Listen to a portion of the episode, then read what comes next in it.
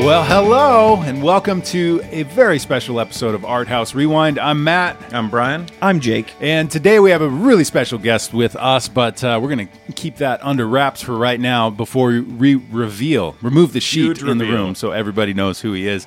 Uh, because we want to tell you really quickly what's happening in Art House land, Babcock land. Lots of great stuff happening. Brian, let the people know what they've won.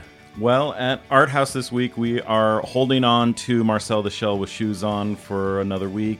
Uh, had a really great turnout. Uh, even with that busy weekend last weekend, we still had a lot of people come out for that. So we want to give the people what they want. It's a great little family indie film. So take Yep. the kids, do all that. People of all ages coming in and enjoying it. Yeah. So, Then uh, we will be opening Mrs. Harris Goes to Paris on Friday, uh, one that we've had many people request, and we were finally able to bring that one in. So check that one out as well, whether you like nice, sweet comedies or if you're in the fashion world at all, it's something you might want to check out.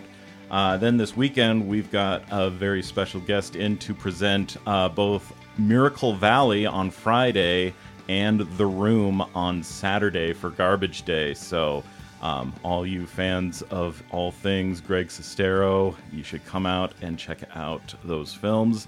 And then lastly, Thursday, we are kicking off our summer concert series. So, Live After Five ends this week. So, next week, we will bring in a couple concert films, starting with Monterey Pop on Thursday. So, check that one out. and if people well. aren't familiar with Monterey Pop, what do they need to know about that? Uh, so that was uh, filmed during the summer of love, and uh, it's just a great compilation of greats from that time. You got Janis Joplin, you got Jimi Hendrix, you got The Who, you've got Otis Redding, you've got Simon and Garfunkel. Like just a great sort of celebration of some of the best musicians of the '60s. Something for everybody. Yeah. I like it.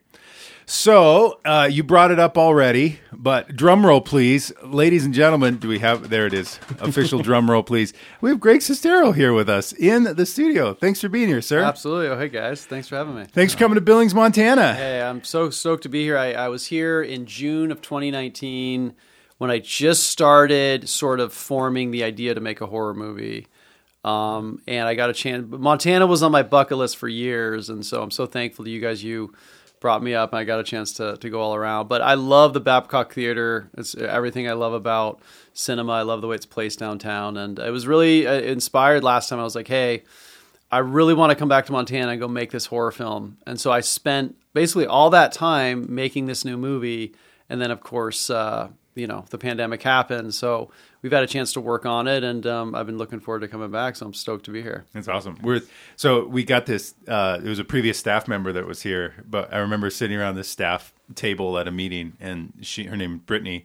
She was like, "Uh, Greg Sestero is talking about wanting to come to Montana, and like it felt this. I mean, we're we're fans and all this stuff, so it was like she was like, "Should I trust it? Should I answer it? I don't feel like I don't know if this is legit." And it was like, "Well, let's see what happens." And it ended up. I mean, for us, was a really really positive experience. Like just everybody saying how, how great it was. So I'm I'm excited to meet you because I for whatever reason didn't get to connect with you last time you were. in Yeah, town. that's So- right. No, it's, I love coming to places that celebrate movies and, and love theater. And um, like I was saying, your programming is, is amazing. It's got all my favorite movies lined up in it. So that's part of the joy of when you make movies, you want to show them in the places where people appreciate them, especially uh, a horror movie that I think is fun with a crowd. Like getting a chance to tour with The Room and The Disaster Artist, you really get to know what, what an audience you know what piques their interest and what, what gets them going. So when I was making uh, Miracle Valley, you know, we made something genuine instead of a throwback to the '70s horror like Texas Chainsaw and The Hills Have Eyes. But you always want to make sure you're you're making something that's fun for a crowd to sit and enjoy together. So when we've tested the movie with an audience and there's a lot of laughs. Um, random. I didn't think there was any humor in it. I seem to, I seem to be in movies that find unintentional Yeah. comedy, Yeah. but um, you know, after being here at the Babcock and showing Best Friends, I feel like this audience will really appreciate it. Yeah. Cool.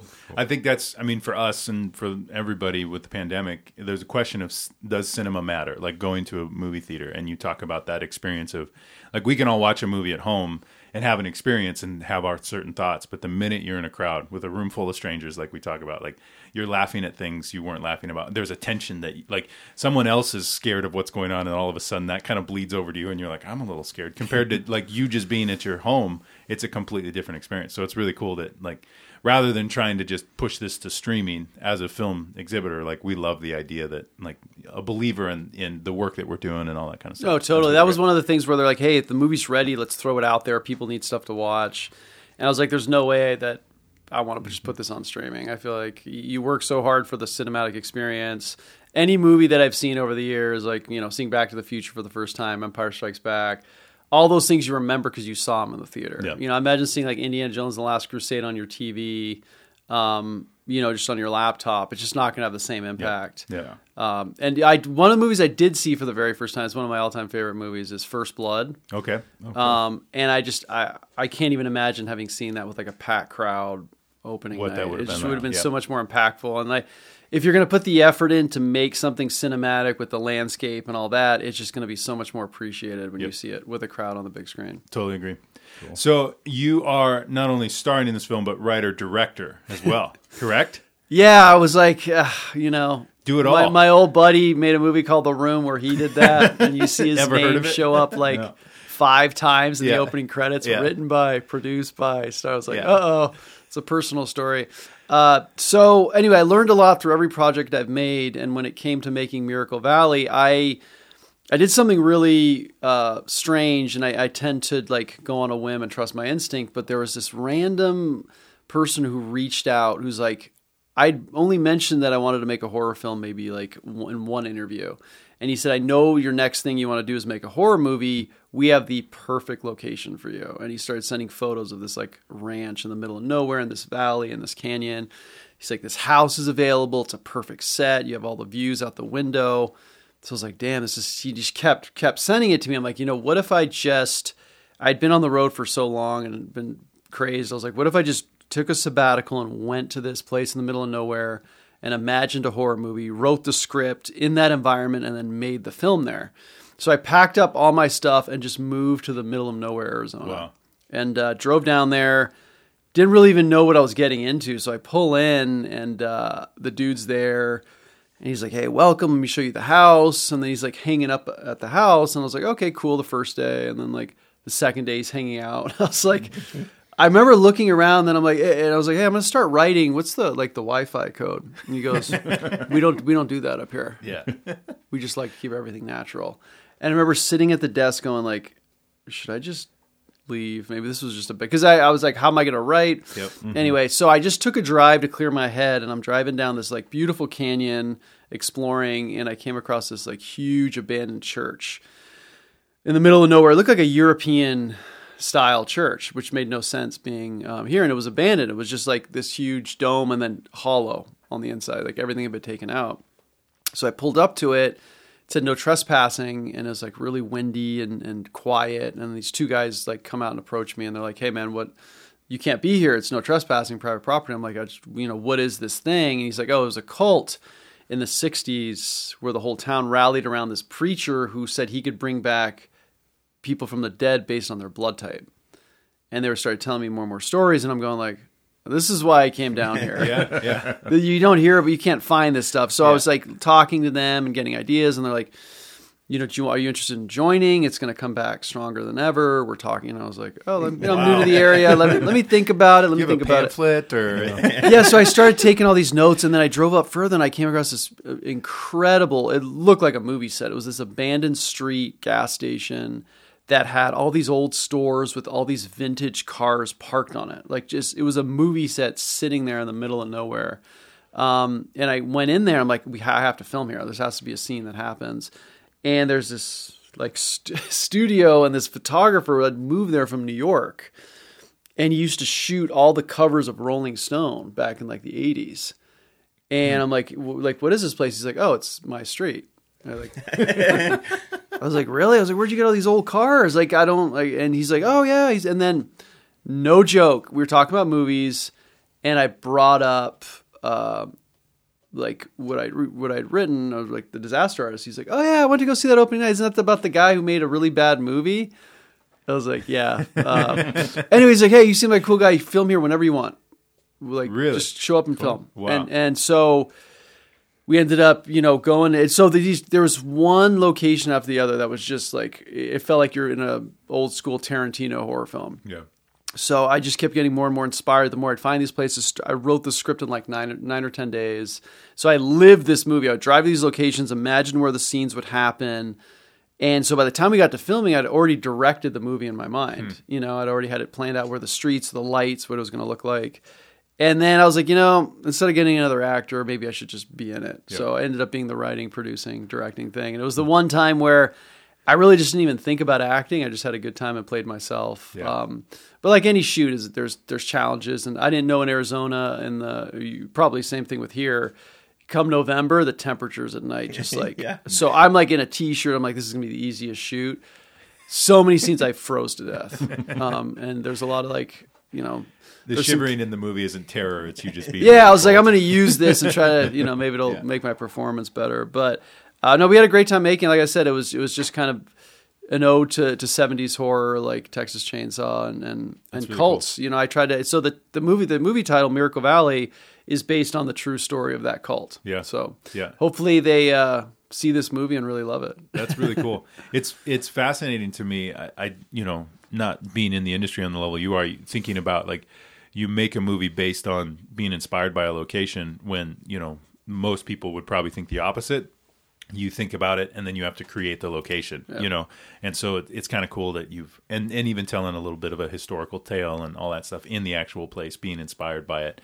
You know, that's really cool. That's awesome. Yeah, no, that's that's a great point because a lot of times you sit, you know, and you create that world, then you got to go find it. But Yeah. what was so cool about you know driving through Lake Powell and just seeing this beauty, I was like, there, there's a scene that's going to take place at, at this lake because I want, you know, I want to be in this world, and so it sort of motivates you in a different way, um, and it, it moves the process along a lot faster because you know what you have, so therefore you know what kind of story you can tell. Um, and that was that was really helpful. Yeah, cool. Cool. So uh, you mentioned Texas Chainsaw a bunch right now, um, and even before you even really conceived of Miracle Valley, you kind of wanted to do a horror film, or at least people thought you wanted to do a horror film. And uh, so I was just curious. Um, other than Texas Chainsaw, what have been some of your influences, and what is your history with horror, just in general? So I think the first movie that terrified me and fascinated me was Nightmare on Elm Street Yeah. three. I think there's a few scenes in that where I was like, you know, you don't want to look, but you're fascinated, and that, so that started it. And then of course the I was I was dressed up as Jason from Friday the Thirteenth for Halloween, so there was that. Uh, and then I think as it went on, I loved John Carpenter. You know, obviously the original Halloween. I live right down the street from where they filmed it in the house, the Michael Myers house. It's always good to go get coffee and just walk by this spot. Uh, I think a movie that in the theater really was what I think the horror experience should be was a movie called The Strangers, which came out in like 2007, 2008. Um, I was with my girlfriend at the time, and we had just seen another movie, uh, and we got out, and there was like these these cops sitting out front of this theater, like checking ID. There was this huge line; it was all crazy. We walked up to see what it was, and then the cops like, "Come in, come in." So we were just like, "Oh, all right, we'll just go in." No idea what it was for, what it was. So we went in, and it was packed. And we were sitting in the top left corner. And we're like, did we just do something wrong? Like, and so, so the movie's about to start, and there's a guy with a flashlight, like shining light, like looking for somebody, and we're like, oh no, Oh, Yeah. we just kind of sank in the scene. The movie started, so there was the panic of like, oh my god, we're gonna get like in trouble for this, mm-hmm. something bad happened, and then the movie starts, and then you're totally engaged with what's happening, so it made it even more terrifying. And I just that experience stood out so much in in, in seeing a horror movie. That's the, the Strangers was a very big inspiration because the idea of couple going away the you know being terrorized and, and i was always fascinated with like the manson murders and so it's sort of this culmination of um, that type of that type of film Cool. That's really cool. So you uh, obviously this is your first directorial debut, right? Um, and so, are you? Do you enjoy directing? Is that something you want to continue to do, or was it? This is my story. I just need to like carry this one through, and we'll, and then I'm going to get back to what I was doing before. Is that something you want to continue? Yeah, directing. There were there was moments where it was so much fun, Yeah. and then there's moments where you're just everybody's relying on you to tell Yeah. the scene, and there's times where like if you're acting in it too, you're a little off, and I think so. So for me, directing, it's super important to have a great first AD.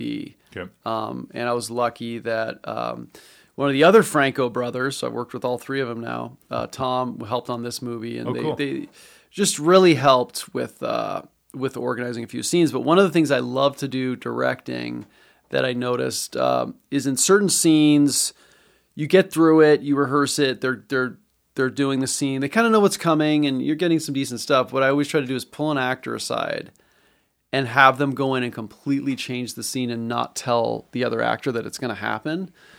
And I started pulling that trick, and it completely changed scenes that of things we needed that I didn't really know. There's a moment where you know characters having an argument, and they're they're um, it's it's a scene again. They know what's coming, and she completely changed her motivation. it stunned the other actor. We kept it going, and it was most of that stuff that we that we when we did that we used. Yeah. Yeah, I was like, tell one character during a scene, just go in the middle of it, just break the most important thing that they're protecting, and they won't ex- they won't expect it. Yeah. So you really see if an actor is like really knows what they want to be doing. So it just it made the whole set fun because everyone behind the camera knew that what was going to happen. Yeah. So on those days, I really enjoyed that. But uh, directing is it's a massive undertaking, and I think it worked for this time because we shot the entire movie handheld on RE.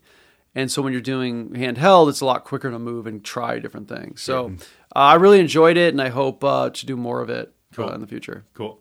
And been good good response so far. I mean, you've you've kind of premiered it at different places around the country so far, and people. Yeah, enjoying no, it. it's funny. We did a we did a thing in, in Missoula. So there's a Mm-hmm. I can't believe I mentioned this. There's a Mon, uh, actor, uh, Montana actor in this movie. Oh, cool. Oh. Who I cast three weeks before filming.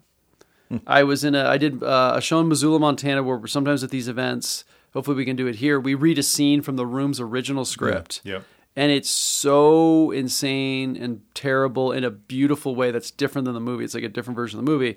So we bring audience members to come up, we read a scene, and so in Missoula, this one guy came up and he I was trying to cast the role in Miracle Valley as my, my good friend. We couldn't really find the right the right mix. So this guy comes up and he reads the role of Peter and just like crushes it. Like the audience laughing. I was like, this guy's like funny in a, in a, in a way that's refreshing. He kind of had a little bit of like a Ivy League Seth Rogen kind of vibe.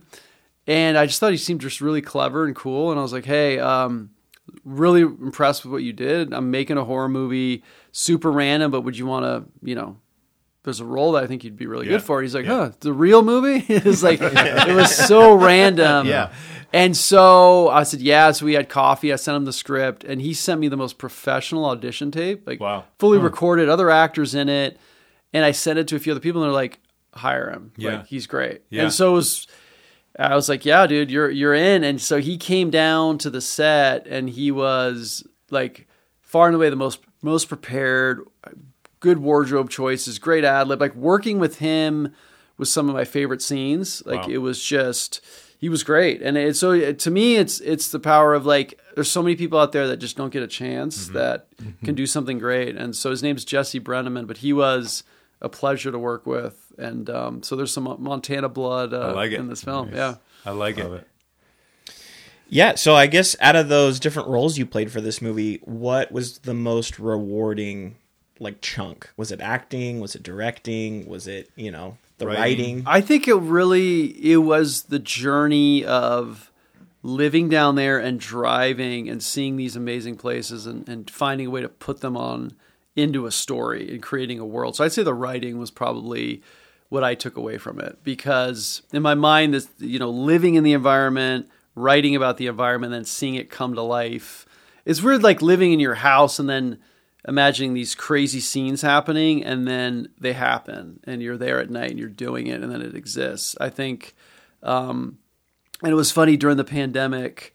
I was living in that house. I, I just had the house to make the movie, and then I got out of there because like the whole that's a, that's a whole other side movie. What happened with the ranch guy? But so I, I was like, I'm out of here. Great. then the pandemic happened. I went back there to live, and so I'm watching the the rough cut in the house that Oh, we wow. made it in the living room. So it was very meta. But I think writing and and just sort of living it and creating it was probably the most rewarding. Yeah. Cool. So you brought up the room, obviously. So uh, for us, not only are we excited to be able to, you know, show your film and have you here. That's a, I think, a big piece for the work we want to do as art house in our community. Like movies are are a cultural narrative for everybody. Everybody's got a, some level of connection with film. But the idea of connecting film with artists, that there's there's an artist, there's people behind this, you know, uh, is really fun. So we're so glad that you're here from Miracle Valley. But then on top of that, that you're sticking around an extra day to do a special screening of the room and just be in town for that. So something you've done a lot of, continue to do in a lot of ways, and and uh, we're really really excited. So Brian mentioned it. It's a part of what we call Garbage Day, which is our uh, programming that we're doing just the really really bad films that again they need to be seen in a in a room full of people. And uh, that's just the best way to see it. You can watch it at home and feel the first time i watched the room i was by myself and it was like this weird awkward experience. I was Totally, like it's a little disturbing. yeah and i was like I, I get why this is hailed as the worst movie ever but like i don't know that i need to see it again. And then we did it at art house uh, for the first time and crowd full of people. And i it just clicked Yeah. and i've heard you talk about like it's almost like going to a concert when you go to a room screening so you've done probably hundreds of these at this point yeah, i would probably, assume probably. still enjoy them are you are, is the gas tank running low or is there something so, about so it for, you that me really it's it's never about the movie it's about like the audience Yep. and, and meeting new people and, and, and i'm just as curious about your experience you know as you probably are about the making of the room. Yeah. because I, I love to know how people discovered it their friends what they think about it. Because i was that guy. Like Yeah. i you know i met tommy in an acting class and i'm like "Ho- i, I just got to find out like what's this guy's deal? And so like becoming friends and then having that rough cut and showing my family and watching their reaction it's always been this very um, you know communal type experience. So it was never a movie that i thought this is like a starring role holy it's gonna go it was it was Yep. more of like a weird home video you made with like your cousins Yep. that all of a sudden leaked out so it's always been a fascinating angle for me um, i don't i never really watched the movie i'm always like meeting people talking about it and then as soon as those sex scenes starts, I, I run for the, I run. But uh, no, it's always a, it's always fascinating. It's always a way to bring people into your world of work and introduce them. And I love when there's first timers Yep. because you get to see the expression on their face. But it's one of those things that the movie comes alive. That's in a way that's really watchable Yep. because it's you're you're watching some a filmmaker, a guy who had never made a movie, really try to make something earnest and powerful. Mm-hmm. And I think that's where the greatest bad movies come from mm-hmm. when you don't have that quite ex- that experience. There's an innocence, and you just go for it. And um, I think that you know if you try to make a, a bad a bad movie, it's it's obvious. But what's so great about the room you know, you're you're all of a sudden there's like you know a love triangle. There's people playing football in tuxedos. There's people that characters that come in we we have never been introduced to, and then there's actors that like change halfway through. So it's it's just everything you don't do when you make a movie, and I think that's what makes it like the greatest bad movie because more- it's so watchable. Yeah, I you know as uh, you know staff members at Art House, we're always trying to convince people to come to our stuff. But there's something about the room screenings that there's a, you know like no seriously you have to come. Like I know I say this for all the films we play, but this is one you you just you can't You talk even about describe it. it. It's Yeah. just you need to see it to believe it. see it way. in a room full of people is just the the way to do it. So, gentlemen, any any final questions? Uh, so with Garbage Day, so we just launched it this year. The other films I've done are Troll Two and uh, Miami Connection, and I was curious if you've enjoyed some great best of the worst films, and uh, you know what are ones that have really stuck with you as far as that genre of best worst As, movie. yeah, as an authority on the subject of great bad movies. So it's funny you mentioned Troll 2 because I became friends with George Hardy a couple years ago. We made a movie called Cyst. Okay. that just came out um, streaming. He, he plays a mad scientist trying to create a, a cyst machine, cyst removal machine. it's as insane as it sounds. I love that you couldn't even get through it. and uh, I had a chance joy. to stay at George Hardy's house. He's, Yeah. a, he's a dentist in Alabama, and um, I got a chance to stay with him down there. We went out golfed and rode on the lake. I mean, it was he's a super nice guy. So it's funny that you mentioned Yeah. Troll Two. Um, I think you know what uh, the room is going to be twenty this year, Yep. which is crazy, and I and I think it's it's just as hard in a way to make something that bad that's that great as it is to make something that's that Yep. great that's great um, you know, I- you'd rather be on. I'd rather, you know, obviously, Back to the Future is sort of the the goal, but there's just a, a weird connection of something that it's got to draw you in, where you see what like the characters are trying to be, but it doesn't quite land. So for me, I discovered a movie when I was just starting out acting called Johnny Suede. And I was like, you know, I'd seen like Brad Pitt's movies that I really love, like Seven, and obviously, but this was like when he was first starting. And the movie is trying to be like a deep David Lynch noir art film, and like Brad Pitt is like a sick, like a huge pompadour of hair, and he's like at this payphone trying to get a shoe off the top of it, and I'm like watching it. I was like, okay, I need to keep watching. So I recorded it on VHS back then when Yeah. you could record TV on VHS. Um, and I would watch it over and over. There's Catherine Keener's in it. Samuel Jackson's in it for six seconds. Wow. He has like half a line. And uh, it's this guy trying to be like a musician like Ricky Nelson. It's just so awkward and like funny in weird places. Um, and there's just some of those scenes where you want to rewind and watch them over and over because Yeah. they're so ridiculous. So I would say Johnny Suede was a movie that I would watch. I've very never even often. heard of it. Have you heard of it, Brian? I, I've heard of it. I didn't know anything about it. Just knew Yeah, the the- name. the- so the filmmaker made he made a cool first movie, and this was like his second. okay. and Brad Pitt. Um, like so, it gave me hope. I'm like, if Brad Pitt got through this, you know, there's you can have skeletons in your closet and hopefully yeah. try to Yeah, keep yeah. going. But yeah, no one talks about it. I think it came at a time where obviously a movie popped or it didn't. There was no like the internet or anything. Yeah, like there was that. no So- place for it to Yeah, so it's either it worked yeah. or didn't. It just it, Yeah. it escaped. But Catherine Keener's in it, and she was she was great in even that. So, um, but yeah, if you get a chance to watch it, Johnny Suede. Got to find it. Jake, one final question. Yeah, I would say so. I mean, I think you helped. So my, my wife and I were lucky enough we got to watch The Disaster Artist first, and then see the room Thank together God. with a crowd. and I really think like you completed the entire puzzle for us in the sense of we really enjoy The Di- Disaster Artist as a film, and well, you know, like there's no way this is real, and then getting to watch the room and see the other side of it. So I was curious when you have people that have not had either film, is there a way that you push them to watch you push them to read the book like how how do you go about people that have no clue what you're talking about when you say oh i'm i'm in the room So it's funny um, when we were doing test screenings for the Disaster Artist early on. Some of the early remarks where there's like, "There's haha, it's a Seth Rogen, just James Franco comedy. There's no way this is like a real Yeah. like crazy. It's creative. What a you know cool story." And they're like, "No, this is a true story." Nobody in the audience believed it, so they had to put at the beginning based on a true story, um, because it's just too wacky to believe. So I think the best way, as you did, is bring them in through the good movie first, where they feel, you know, they can laugh in the right way, they can get behind the characters and, and have those questions. Is this real? Where can I find this thing? You know, because the room is very much like a, an alien came down to Earth, studied humanity, went back, made a film. So it's it's much more engaging that way. I feel like because then you want to seek out and see the room with a crowd because the way the Disa- disaster Artist shows it it shows how much fun you can have with the crowd watching the room. Yeah. so i think if you're a reader i think the book's a great way to to come in or the audiobook because i got a chance to narrate it and basically play tommy which was a lot of fun. So that's a, that's a fun way to do it. Um, but yeah seeing the disaster artist is is a good good entry level because then you're like you're actually seeing something of quality that makes sense because if you're, or you know, if you got a group of friends and they're bringing you to a, to a live screening of the room, and you're just going to go in that way, have a few drinks with friends. I think that's also a really great way because then your your mind's blown, and then you're like, how do I find out more about this? And then you get a chance to watch the film. So if you can see the room with a crowd, with like in a comfortable setting with friends, you know, in a theater, that's an interesting way. Or if you can't do that, then I think see the Disaster Artist.